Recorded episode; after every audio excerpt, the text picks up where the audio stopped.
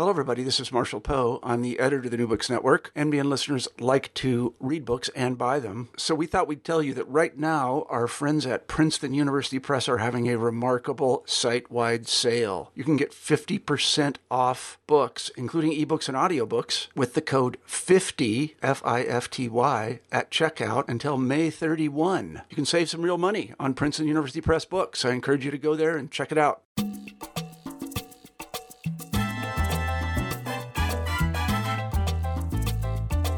Hello, and welcome to the New Books in History podcast. I'm Lori Flores, your host for this episode, and I'm very happy to welcome Ana Raquel Minian on the podcast today. Ana is assistant professor of history at Stanford University, and Ana's book, Undocumented Lives The Untold Story of Mexican Migration, was just published by Harvard University Press in 2018. In the 1970s, the Mexican government acted to alleviate rural unemployment by supporting the migration of able bodied men. Millions crossed into the U.S. to find work that would help them survive as well as sustain their families in Mexico. But as U.S. authorities pursued more aggressive anti immigrant measures, migrants found that their labor was needed in both places, but neither country made them feel welcome. Undocumented Lives draws on private letters, songs, and oral testimony to recreate the experience of circular migration. While migrants could earn for themselves and their families in the US, they needed to return to Mexico to reconnect with their homes periodically. Ironically, the US immigration crackdown of the mid 1980s disrupted these flows, trapping many migrants in the United States. Welcome, Ana. Thanks so much for joining me on the podcast today. Thanks for having me, Lori. So, Ana and I have known each other for many years. We've seen each other through grad school, our respective grad school careers, and now our early careers um, as professors. And as a way of beginning, um, Ana, I'd love for you to introduce yourself a little bit more to our listeners by talking a bit more about your background, both personally and professionally. So, can you tell us where you're from, where you ended up going to school, and what your path has been to the career that you have now? Yes. So I was born in Mexico City and I grew up there. I eventually moved to the United States and ended up going to the University of Chicago, where my undergraduate advisor was Professor Mae Ngai. And she was the first person who got me to think about questions of migration. She wrote one of the most important books nowadays about migration called Impossible Subjects. And she made me realize that the question of Mexican migration had been not fully explored in US historiography. I returned to Mexico after my after receiving my undergraduate degree and then I decided that I did want to pursue a career in history. So I came back to the United States where I did my graduate work at Yale University under the direction of Stephen Pitti and George Chauncey, who together helped me to think about how questions of social history, the history of sexuality, Chicano Chicana history, and migration history all came together. Mm-hmm. So, in your time at Yale and combined with your previous experiences in Chicago, how did you settle upon the research topic that eventually became this book. Why did you want to write this book and and what was going on in your head about maybe what other people had missed in previous studies of Mexican migration and what what did you want to say that was different? Well, there were many things that I thought needed to be said. The first thing was as a person who grew up in Mexico, I cared a lot about what was happening in Mexico that was pushing or encouraging so many people to head north, especially to come to a place where they were considered illegal aliens. How come things hadn't why were things set so poor in Mexico that people couldn't stay in their hometowns? Why did they have to risk their lives at the border? So that was one of the questions that I wanted to figure out that I didn't think we knew much about the usual question was always like, oh, it's economics. But economics is not enough to explain migration because, of course, there are other possible solutions that people could take. For example, people could have a revolution instead of migrating. So, how did migration become the option to which people turned at times of need? I was also interested in what the Mexican government was doing in terms of migration. Given that such a large proportion of the Mexican population now lives in the United States, in the state of Zacatecas, for example, which is in the central plateau region of Mexico, two thirds of all people who were born in the state now live in the United States. So I was wondering, what is the Mexican government doing and how is it reacting to this migration and to this to this group of people who are Mexican citizens but are living abroad? The third thing that I was interested in was questions about sexuality. Um, a lot of people think about how women are affected when crossing the US Mexico border. That's an issue that historians have recently started to take up. But when I was doing research in Mexican towns, what I realized was that queer men were not migrating as much as their heterosexual counterparts were, were doing. So I started to be interested in how someone's sexual and gender identities not just being a man or a woman, although that too affected whether they stayed or went to the United States. And finally, I was interested in how the loss of both countries affected how people moved or not or ceased to move. Mm-hmm. Yeah, and I'm looking forward to talking more about each of those points in more detail as we go along um, in the podcast. But I wanted to go back to the the geographical focus of the book because you mentioned the Central Plateau region. Did you decide to focus on that region of Mexico because other studies hadn't really studied it in the ways that you would have liked to have seen? Do we focus more on the border states of Mexico than we do in that central region? Well, I think nowadays we're starting to focus in Mexico in general and in different parts of Mexico. But when I started my study, there were very few other studies that focused on what was happening in Mexico at all. It was as if Mexico, uh, Mexican migration was a question of immigration, but never one of emigration. What happened in Mexico? It was always what happened once people reached the United States. And it was with this belief that they stayed here or were, were then deported, but then what happened after their, de- their deportation was not known. So I would say all of Mexico was sort of un, or what was happening in all of Mexico was sort of unknown.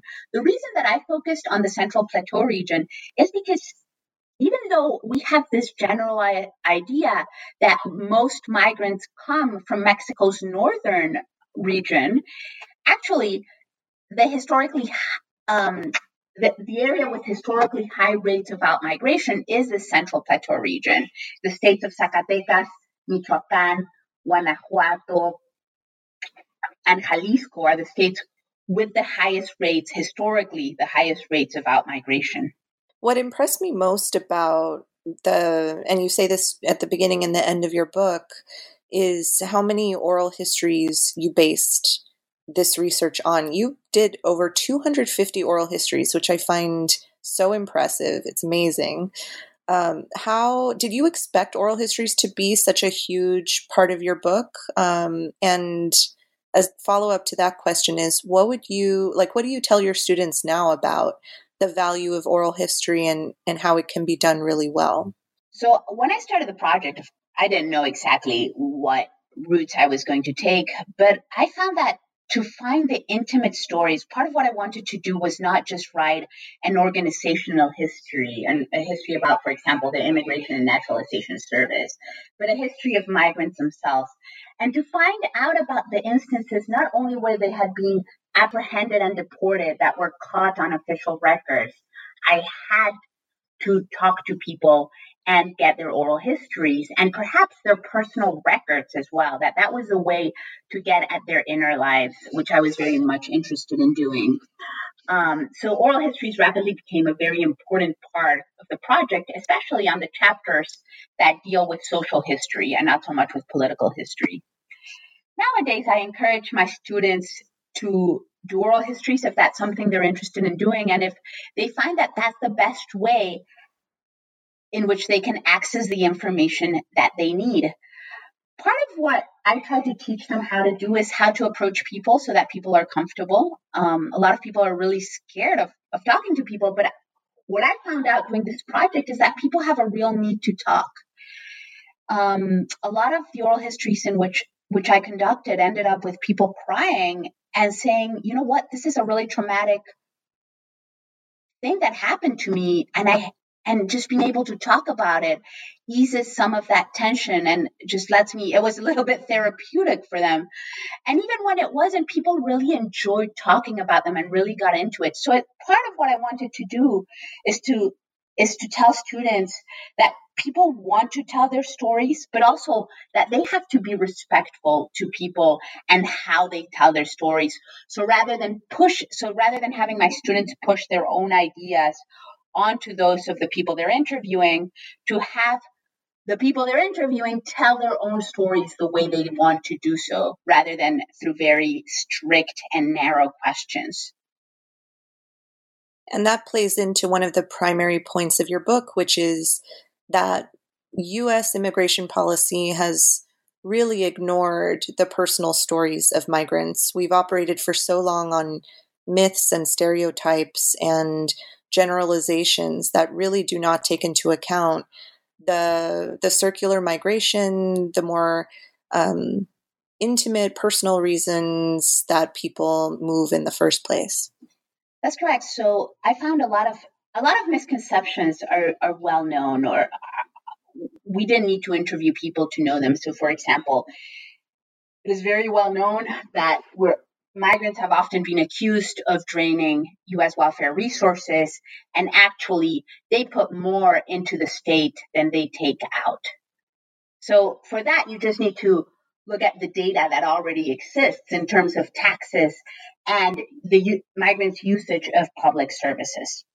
Now, what oral histories allowed me to do is to look at other misconceptions that exist and, and to dig in deeper. So, for example, with this case of the well of welfare, even though we knew that migrants were putting more into the system that we're taking out. What the what the oral histories interviews allowed me to see is that migrants were in a way creating their own welfare state that functioned both for communities in Mexico and for communities here. And not exactly a welfare state, but organizations that worked in the absence of a welfare state.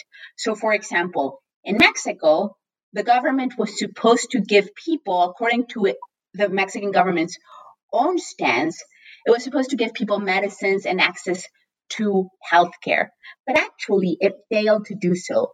And so migrants managed to create a lot of organizations that organized events to raise funds to send the money to Mexico's poorest communities so that everyone in that community would have access to healthcare. In other words, they created a type of extraterritorial welfare state that provided the aid that people needed when the government failed to do so. So not only was it about countering the myths and stereotypes that existed, but adding nuance to it. That's what uh, the oral histories allowed me to do is to add nuance at different perspectives about ideas of welfare that I wouldn't have been able to find out about without this type of research. Uh, your first chapter takes us back to the 1960s. Um, you start by um, telling us about the end of the Bracero guest worker program, which comes to an end in 1964. And you say shortly after this that the, the Mexican government uh, really changed its stance on how it was handling the reality that uh, people were migrating to the United States. Can you talk a little bit more about how the Mexican government changed its tune on that?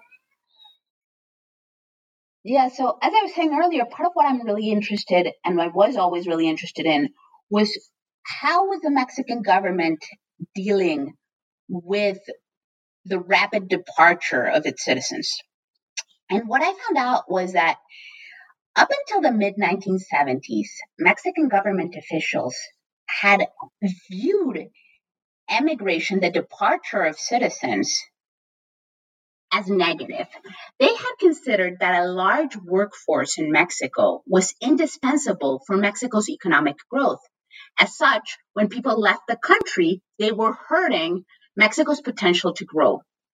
Now, in the 1970s, ideas about population growth started to change, and Mexican government officials started to view the departure of citizens to another place, to the United States, not as draining the labor force of the country, but rather as a way of providing jobs to unemployed people. In the 1970s, Mexico started to see a huge recession. Um, President Echeverria, who ruled from 1970 to 1976, was um, forced to devalue the peso and asked for assistance from the IMF. Inflation levels rose, unemployment rose. Meanwhile, the United States was telling Mexico, "We, you guys have too much popul- too much population growth. This is the cost of poverty."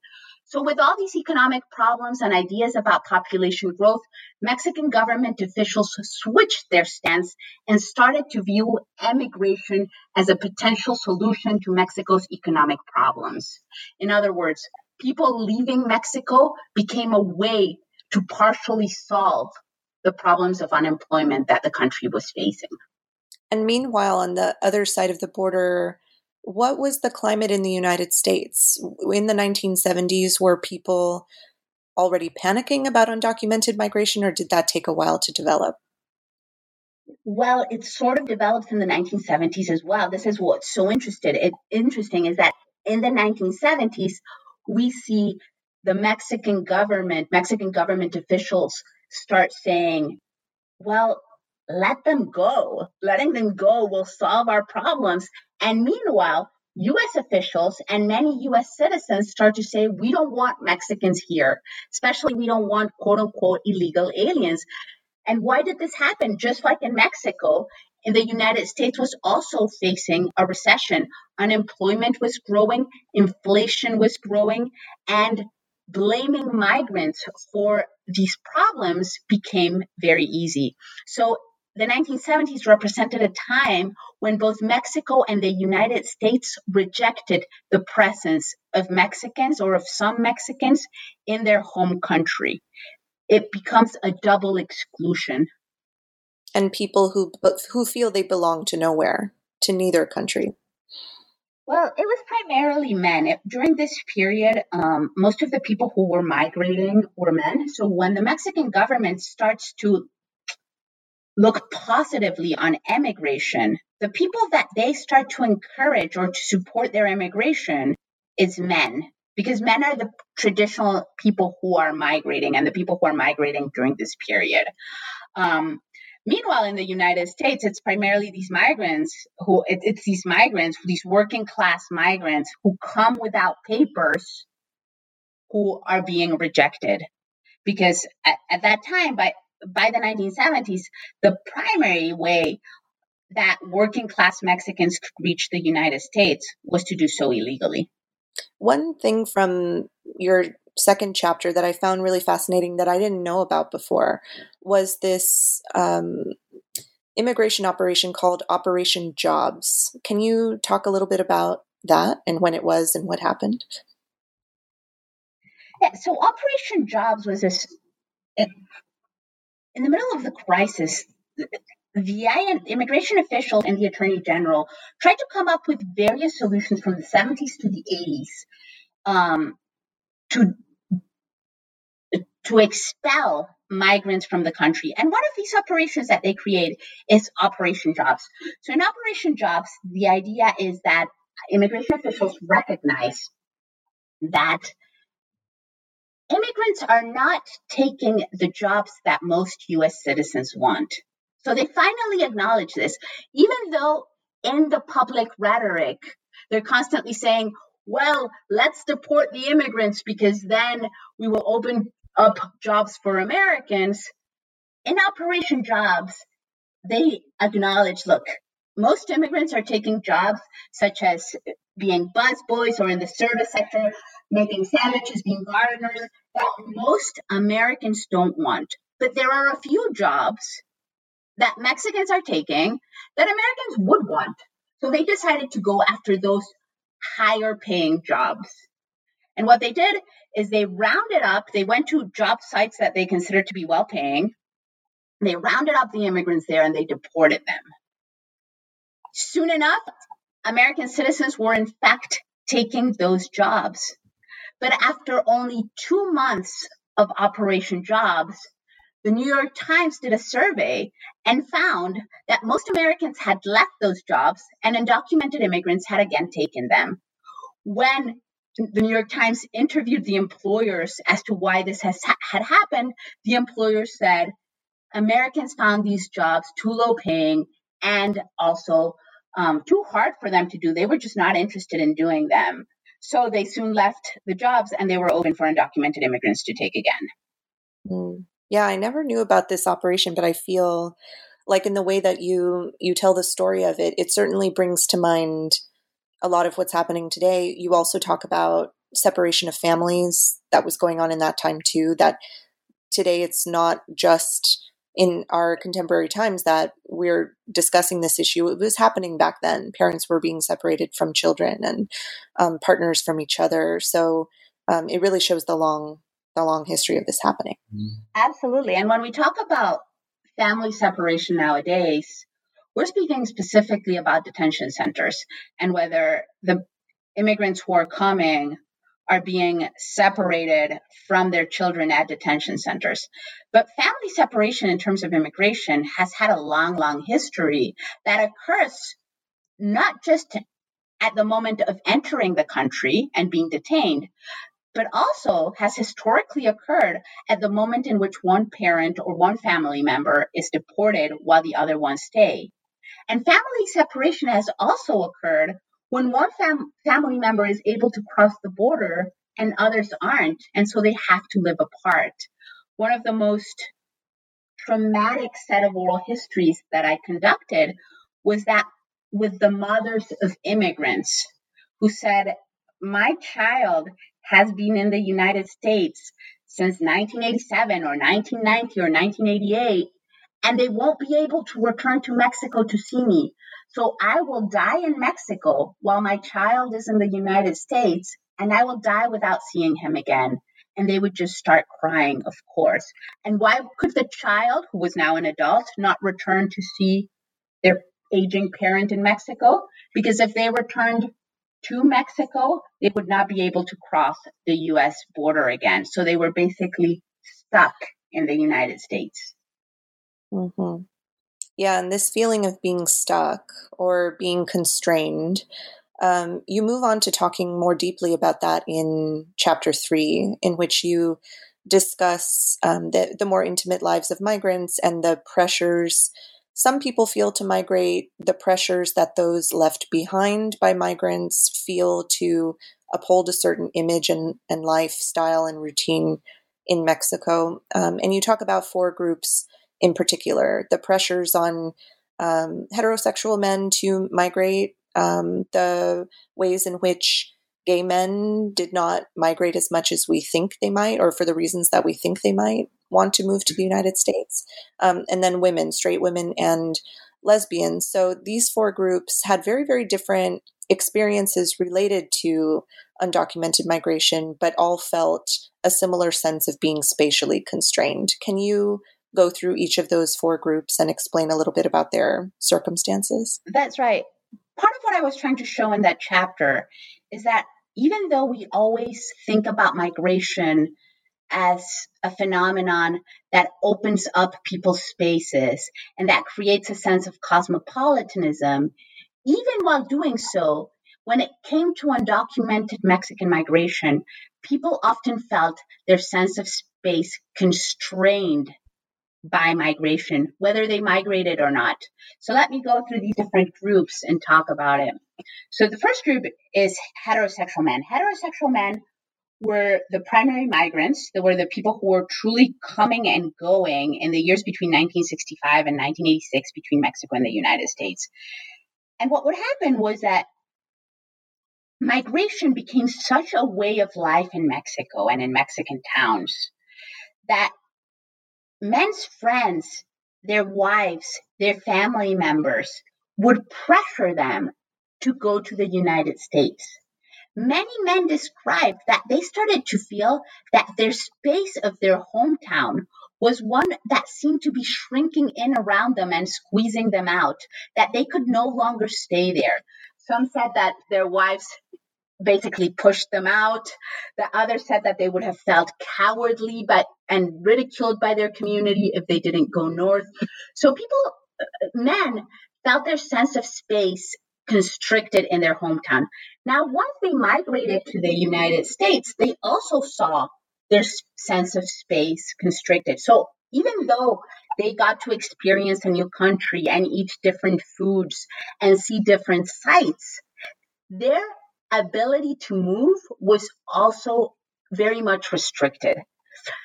In the 1970s and 1980s was a time when immigration officials were having a lot of raids within, within cities and in the countryside.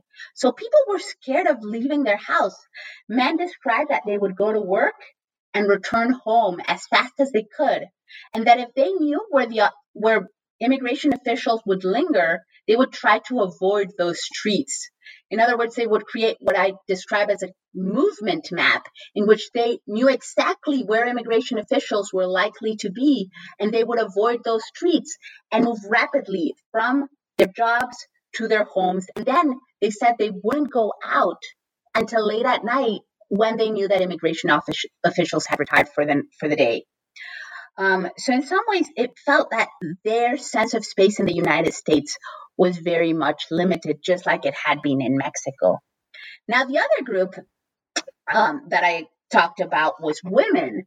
Women, unlike mm, married men, married heterosexual men, stayed in Mexico. And often they felt pressure to stay in Mexico. So, in some ways, it was like as if a wall was constructed around the site of their hometowns and their country that didn't allow them to leave. In part, their communities told them not to leave because they needed to raise children. Their communities also told them not to leave because going to the United States was extremely expensive. Not only did people have to pay for very expensive smugglers, but then life here was very costly. And so the idea was that one person should go and make the money while the rest of the family should stay rather than raising the children in the United States, which was much more expensive. And so women were told, you know, it's your job to raise children. You can't leave. At the same time, they were discouraged from migrating because of ideas of sexual respectability.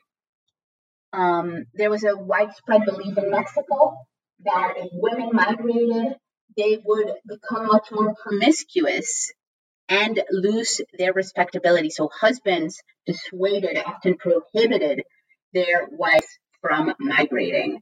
And finally, sexual abuse at the border played a huge role in preventing women from migrating. So women felt that they had to stay indoor in their in their hometowns. But not only that, as migration, as the migration of men increased, they also saw their sense of space become increasingly diminished. Because from the United States, men started to fear that their wives would cheat on them while in Mexico. So while they were away, while the men were away, they started to fear that their wives back in Mexico would have the opportunity to have an affair. And so they started to control them. How would they do that? Often the woman started to live with um, her the husband's parents, and so the parents themselves, the woman's in-laws, wouldn't let her go out of the house too much.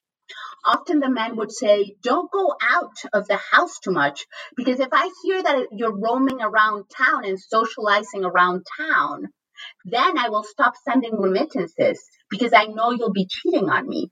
And so women responded to these increasing pressures not to leave the house by staying indoors more and more. Some women even described feeling as if they were imprisoned in their own homes because they couldn't go outside out of fear that their husbands would find out and stop sending remittances, or that gossip would spread that they were being unfaithful to their husband, a gossip that would often generally reach the United States. So both men and women start to see their sense of space restricted. Now, queer folk in some way actually are the ones who don't see their sense of space restricted. we would generally assume that queer men would jump at the opportunity to go from small town Catholic Mexico to a more liberally, seemingly liberal United States. But what I actually found was that most queer men did not want to migrate and managed not to do so. So, unlike heterosexual men who were pressured to migrate, queer men did not have wives and children to support. And so they did not have the economic need to go to the United States. But much more surprising, what I found out was that queer men could make more money in their hometowns than either women or heterosexual men. And that was because they could take jobs such as being florists or working in restaurants that heterosexual men didn't want to take because they thought that they would lose their masculine privileges and because um, they wouldn't be employed for that. So, for example, the idea was that heterosexual men would molest female patrons at restaurants. So, restaurant owners prefer to hire gay men to serve women uh, or to serve at restaurants in general. So, gay men had access to jobs that heterosexual men didn't want and couldn't attain. Not only that, but they were paid more to do them than women. So, for example, florists would tell me, you know what? Because people think that I add this extra creative touch to the flower arrangements that I make, I get paid much more than women. So they would take these stereotypes and use in some ways their masculine privilege or their male privilege and get paid more than women and use their female or feminine privilege to um, get the jobs that men were not taking. And as such, they were able to make a very decent standard of living in Mexico, especially as heterosexual men started migrating more, sending more money back to Mexico, the demand for flowers for restaurants increased. So they were able to stay in Mexico and they had no interest. They thought they had a very sexually fulfilling life in Mexico and did not need to migrate. And for um, lesbian, the lesbian community in, in Mexico, did they experience any different relationship to migration than uh, straight women? Lesbians were the group that was hardest to find because I found a lot of women, lesbian women, who said that lesbians tended to migrate more, and some who tended to say that they migrated less or for different reasons. So finding a common denominator was harder. But what is true is that lesbian, like straight women, had to fear sexual abuse at the border, and so many tended to refrain from migrating, just like their like straight women did, just because the dangers were in fact much higher for them than for heterosexual men. Right.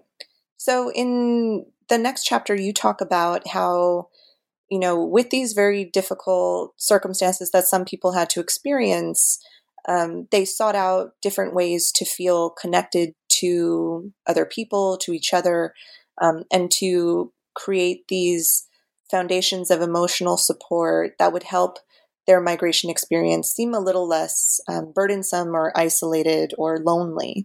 Um, and you talk about these networks of emotional support both in Mexico and in the United States. Um, can you give us a couple of examples of these networks that people formed with each other? Yes. Yeah, so um, in Mexico, what I started to find is that there were very much difference depending on where people were from. So in the state of Zacatecas, while men migrated, women often managed to create very strong alliances with each other. And family members started to help each other. So, for example, women's mothers in law um, would take care of the children while the woman, um, if, if, the, if the mother was working or if the mother was busy. In Michoacan, what I found was that this notion that mothers and, and wives had to be constrained prevented them from forming strong friendships with other women. And so we didn't have this community that in Zacatecas was very much supportive, this community of women that supported each other throughout through the pain of having their husbands be far away and having the fathers be far away. What I did find throughout was that not having a father or a husband present over the years became much more accepted. So women in the 1950s and 1960s, who, who, or whose husbands migrated in the 1950s and 1960s, tell me that they had a really hard time because even if some other men were migrating in the town, um, many weren't. And people in town would look at them weird, would look at them as unwomanly, like, why is your husband leaving you? By the 1970s, migration had become such a widespread phenomenon that no one had this qualm. People, the women I was interviewing said that everyone they knew had their husbands abroad. Um, it was almost expected that if you were going to get married or if you were going to date, the man was going to live part of the time in the United States. So in that way, the community and and the way of relating to migration changed if you think about it once migration and the idea that the man is now going to be present in the family becomes so common that it's normal um, it means that the very meaning of family what family is supposed to mean changes it's no longer about proximity but it's about these transnational links that exist and that um, and this circular migration and way, way of this way of life that involves circular migration. Now, in the United States, men also formed very strong um, communities to support each other. Think about it; they were in a community in a country where they were viewed primarily as quote unquote illegal aliens, where they didn't know the language. Um, where they were racially discriminated.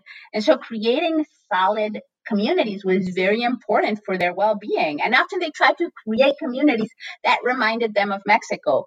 Communities were also indispensable just to get to the United States. So, for example, um, the community of Las Animas in Zacatecas started um, started as a homogenous, united community where most people lived in the ranch in the small town of, of Las Animas. Then a group of Animeños, people from Las Animas, moved to Tijuana. And then more and more Animeños started to move into the United States.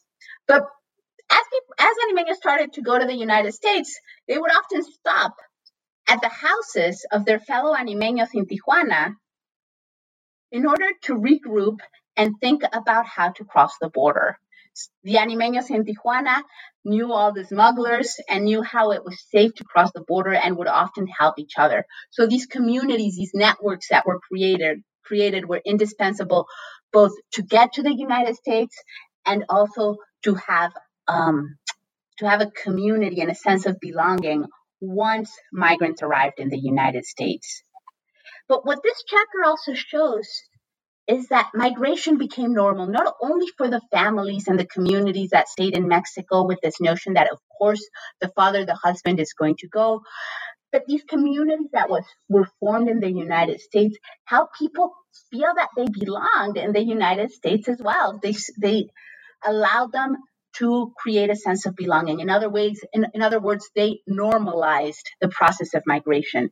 And it's this normalization of migration that means that even when migration later on becomes much harder, people will continue, despite the hardships of migration, to come to the United States because migration has already become a, nor- a normal process, and especially undocumented migration has already become a normal process. And one of the processes that help people think that that is the way in which they can achieve a sense of belonging both in their communities, in their families, in Mexico, and in the United States. Yes, and one way, uh, an additional way that they were trying to assert a sense of belonging and a sense of citizenship is migrants in the United States started forming these hometown clubs and associations to give back to the communities of origin that they came from and also to assert their um, political voice in some ways to a government that up until that point had not really paid much attention to what happened to them. Um, and I remember, you know, just from the writing dates that you and I would have sometimes in San Francisco, that you've been working on this chapter for a really long time about the the hometown clubs. Can you talk a little bit more about what they were and what they meant? yes, that is one of them? the chapters that I'm most dedicated to. So you're absolutely right, Lori. Um, so what I found is that starting in the early 1960s and especially developing into the 1970s, Mexican migrants started to create these clubs that we now called hometown associations, but at the time they called clubes sociales. And what these clubes sociales were supposed to do was to raise money for migrants to raise money in the United States to send back to Mexico for the betterment of their communities. So they started in this um, in this little restaurant called Las Delicias in 1962 when a group of migrants were getting breakfast, um, and they started talking about the elderly in their hometown. Um, their hometown was Guadalupe Victoria, a small, small town in the state of Zacatecas. And they started talking about all the needs that the elderly had, and they decided to start raising funds to send back to Guadalupe Victoria to help the elderly. So they started doing things like organizing a little picnic in Lincoln Park where they would cook all the food then sell it and buy it themselves at the event to raise money to send back to Mexico. And little by little, they started supporting the elderly in the town. Um, after that, um, people from other communities started to see this example and to replicate it. And clubs developed very, very fast to support different communities in Mexico. They got to such a point that they started to rent this huge building um, called La Casa del Mexicano in the United States. And they would have massive parties every Friday, every Saturday, and every Sunday. And in these parties, they would have about 350 attendees. People would arrive around 8 p.m. They would end around 2 a.m. And as the party would roar, people would attain again the sense of community and belonging, but they would be paying for alcoholic beverages. And uh, through this money, they managed to raise enough funds to create dramatic improvements in many hometowns. So let me give you, for example, the case of Guadalupe Victoria. By 1987, the Club Social Guadalupe Victoria had raised enough money to um, help improve the church, bring in, um, portable water to the rancho. Think about it. Portable water is such a necessity, and they managed to bring it. They introduced electricity to the town, which it didn't previously have and they helped to build a healthcare clinic, which was important because people were getting sick and there was just not enough enough roads to get to a bigger town. So people were often dying. So this healthcare clinic was indispensable. So they basically reconverted the town through the money that they were sending from these clubs that they were racing. Think about it. These are migrants who were often making less than minimum wage. They were getting money together to send to Mexico and they changed their home communities dramatically. They changed how Mexico looked.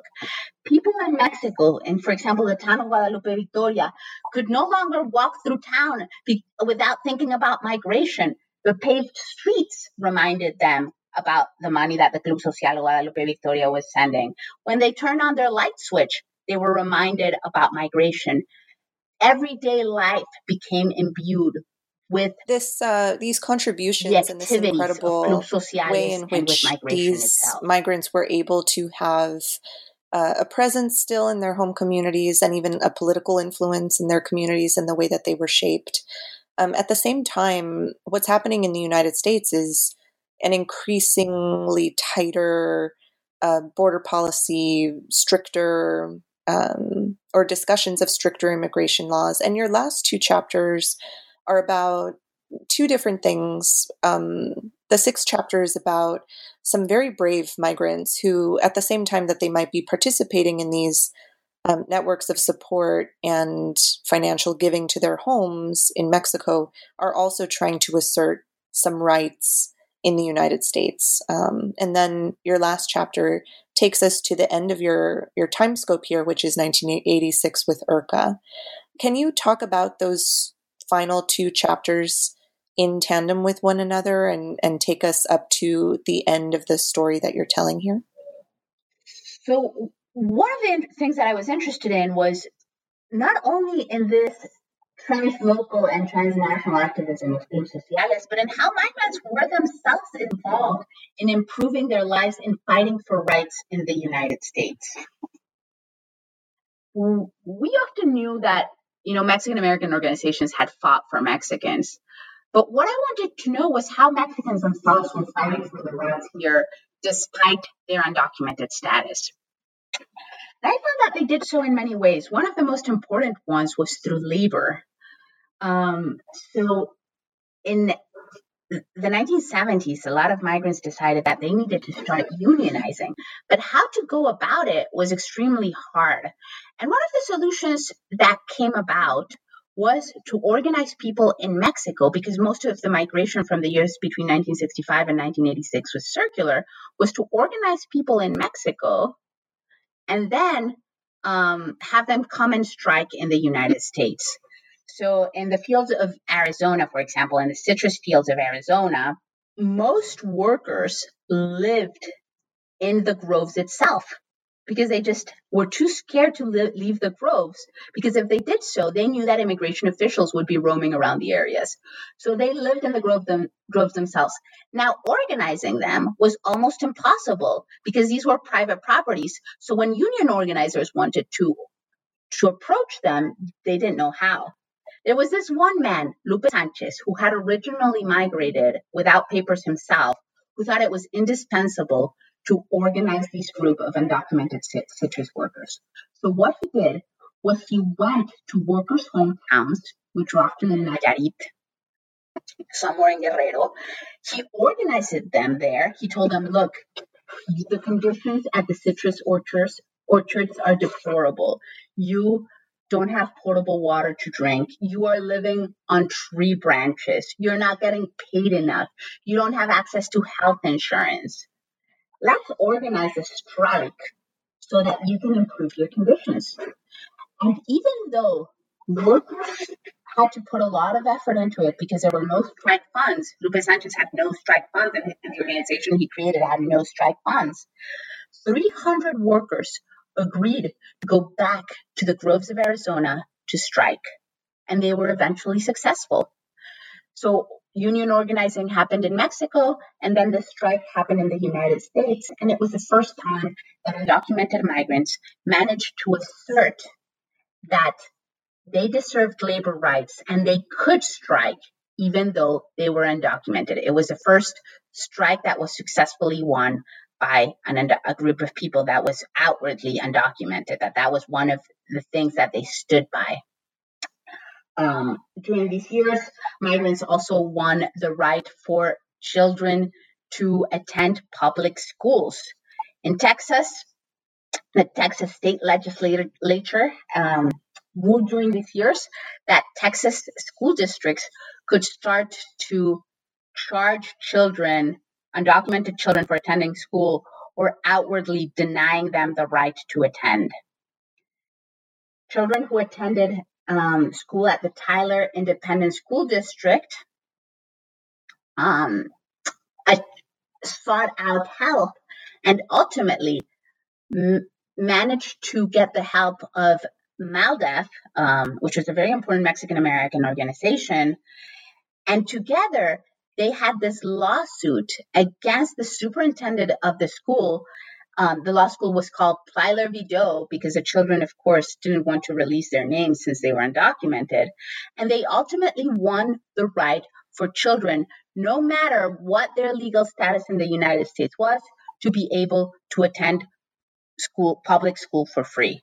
And so, even as nowadays, undocumented students are fighting for the right to attend university for free or at the cost of, of at, at paying state rates and being able to get financial aid, they are able to attend public school thanks to the successes and to the efforts of migrants and Mexican Americans mm-hmm. during and- these years through Plyler v. Now, the last chapter that you talked to, to me about was like, well, even as all these efforts were happening in terms of Mexico and the United States, in Congress, a very different story was occurring. Since the early 1970s, since, since 1972, um, U.S. congressmen had tried to pass a law that would make it illegal to knowingly hire undocumented immigrants. So that would imp- impose sanctions on employers who knowingly hired people who were in the United States without papers. By the 1980s, when Reagan comes um, to the presidency, he comes with um, with this notion that it's important to protect the nation's borders. And the idea of protecting the nation's borders becomes a rallying cry around the issue of migration. And finally, employers know that they're going to lose this battle. Of course, employers were supporting undocumented immigrants. They didn't want to be penalized for hiring undocumented immigrants, and they were very happy to abuse and to use the work of undocumented migrants who they had to pay much less money to. Um, but by by the 1980s, they realized that this law is going to pass. Meanwhile, Chicano organizations, Mexican American organizations, um, start to become much more allied with undocumented immigrants. They start to support their cause in a way that they hadn't really beforehand. So by the mid 1970s and the 1980s, Mexican Americans start to increasingly support the cause of undocumented immigrants. And they start to lobby in Congress in favor of undocumented immigrants.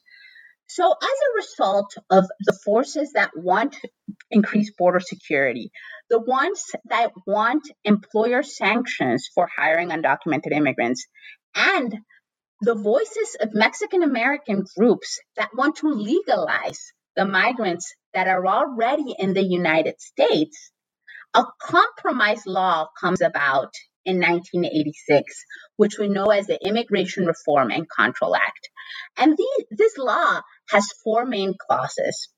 One is that it legalizes um, all undocumented immigrants who had been in the United States for over five years, so since 1982, or who had been in working in agriculture for over 90 days. And this is basically to satisfy uh, um, the demands of Mexican American groups that are pushing to incorporate undocumented migrants into the community. They also implement a new guest worker program. So in 1964, the United States had ended the Bracero program, which had been a huge um, guest worker program that you write a lot about, Lori, by which Mexican workers could come, work in the United States legally for short periods of time, and then return to Mexico. In 1986, they decide to expand and to create a new um, guest worker program that's going to be divided into the H2A for agricultural workers and H2B program for non agricultural workers. And that is, of course, to satisfy um, the demands of employers that they need more workers, that they still need to bring undocumented workers. Employer sanctions are also passed. And then one of these ideas is border security. So part of what the Immigration Reform and Control Act does is that it increases the fortification of the border. And this takes us to my last chapter, which is a chapter about how things have changed after the passage of the Immigration Reform and Control Act. And how, if my whole book has been a question about where do people belong? People who are pushed by the Mexican government and the US government, who are sort of unwanted in both, and families that are dispersed across nation states, but continue to see each other through circular migration. What happens? And part of what I note is that for most people, the circumstances of non belonging increase, except for one group, and that is a group that managed to legalize their status. So, so the, the about 2.3 million um, undocumented Mexicans who had lived in the United States for over five years, as I said, or who had been farm workers for over 90, managed to become legal citizens, legal legal residents, and ultimately many go on to become citizens.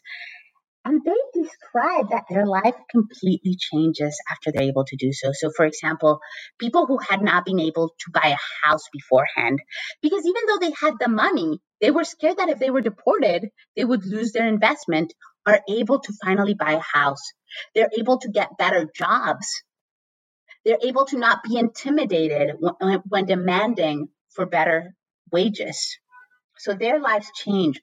But they describe that even as their lives change, they continue to be haunted by their experiences as undocumented migrants. One woman, for example, described that she sometimes continues to wake up with fear of being deported, that that fear has never fully gone away. Another group that is impacted by this Immigration Reform and Control Act is that of the undocumented immigrants who were not there in 1986 or, or who did not legalize their status at the time. And they have seen life become much, much worse. Because while between 1965 and 1986 was a period in which workers could come and go, the fortification of the border meant that undocumented migrants could no longer go between the two countries. So they had an option. They could stay in Mexico. But just because the United States, just because the US Congress had passed IRCA and the border had become more militarized, it didn't mean that the conditions in Mexico that had propelled them to go had changed at all. In fact, the culture of migration had already been established. And so Mexican men continued to come to the United States. But now they simply refrained from going back to Mexico because they knew that if they went back home, they would not be able to come back into the United States, or it would be very, very risky to do so. Now, rather than coming and going, men started to encourage their wives and their children to come north with them. So we actually see the rapid rise of undocumented migration because while beforehand we had a population that was coming and going and that was only composed of men, after 1986 we start to see a population that's composed of families and that is staying to live permanently in the United States without being able to go back to Mexico. The other group um, that is very much impacted is the group that starts to work as H2 workers. Um, and I actually found some of their stories to be the most distressing because we don't know much about this new guest worker program, but they described how exploitative the program actually was. Um, for example, when workers come to the United States as H2 workers, um, they are not guaranteed a certain amount of hours. So even though they have to stay with the working for the same employer that brought them, and they have to pay for housing and for food in the United States, which is much more expensive than in Mexico, they are not guaranteed enough working hours. So women, for example, often agree to have sexual affairs with their employers in order to be able to give to be given more hours of work. They also experience highly controlled scenarios where their employers can control every single aspect of their lives. They actually face much more exploitation than undocumented workers because they can't switch employers. And why do they submit themselves to being H2 workers? Well, they do so because they want what undocumented workers had earlier, which is the ability to come back and forth between Mexico and the United States. Many of them have family members in Mexico, and they don't want to just come and live permanently in the United States without being able to see their loved ones back home. So instead, they subject themselves to this program that does allow them to come back and forth between the two countries. And this is where you bring in the phrase cage of gold, right? To wrap up the book and to show people how a more militarized border and stricter immigration policies they keep people in as much as they keep people out. Or maybe even more so it traps people inside the united states who might very well just want to go back. Absolutely. At this up until now we have seen that um, the fortification of the us mexico border did not have the effect of diminishing the number of people who try to come into the United States, but it has prevented people from leaving the United States. So it actually had the opposite effect the one that was intent it, it was intended to have. Um, and people do often feel that they are trapped in the United States. The term "the cage of gold" was popularized by a song by Los Tigres del Norte called La Jaula de Oro, which means the cage of gold in which this father is singing a corrido, a, a folk song, um, about his life story. And he says, You know what? I came here with my children and my wife, and they don't want to return. but I, I can't come and go and I feel like I'm stuck here. And even though this cage is made of gold, the United States, there's more money, it doesn't stop being a cage. It doesn't stop preventing my movement. Um, and again, my whole book is about these spaces that prevent and allow people to move. How can people are they more free through their migration? And what I've noticed is that after 1986, people feel very much stuck in the United States, often while having family members still in Mexico who they can't go back and see. Thank you so much, Ana, for joining us on this podcast today and telling us about this incredibly informative, passionate, uh, illuminating book. I really appreciate it. Thank you so much, Lori. Thank you all for tuning in to New Books in History. I'm Lori Flores, your host for this podcast episode, and we've just heard from Ana Raquel Minian about her book, Undocumented Lives The Untold Story of Mexican Migration, recently published by Harvard University Press. I invite you to like and follow our New Books in History social media pages on Twitter and on Facebook. Thank you for listening.